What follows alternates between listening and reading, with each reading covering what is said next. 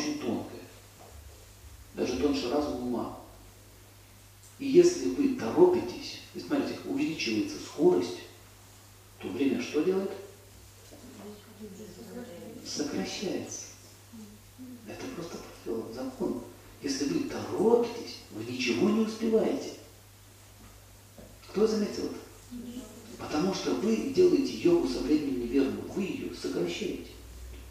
Но если вы делаете все обдуманно, продуманно и равномерно, вы все успеваете.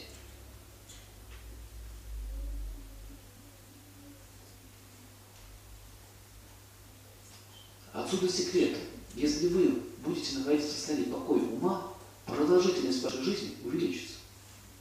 А если вы будете носиться со скоростью света, то продолжительность вашей жизни сократится.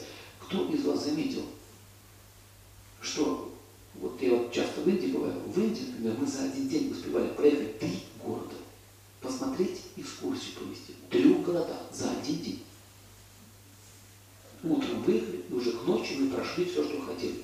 В Москве, чтобы получить, купить какую-нибудь там булавку одну в магазине, у вас уходит весь день. Вы заметили это? Простая какая-то вещь, на это уходит целый день. Знаете почему? Есть только понятие ритм.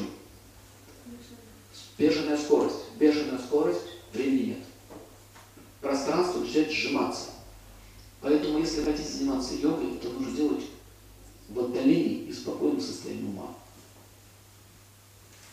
Поэтому время может сжиматься, оно может сжиматься. Это все происходит еще ума. А времени есть целый трактат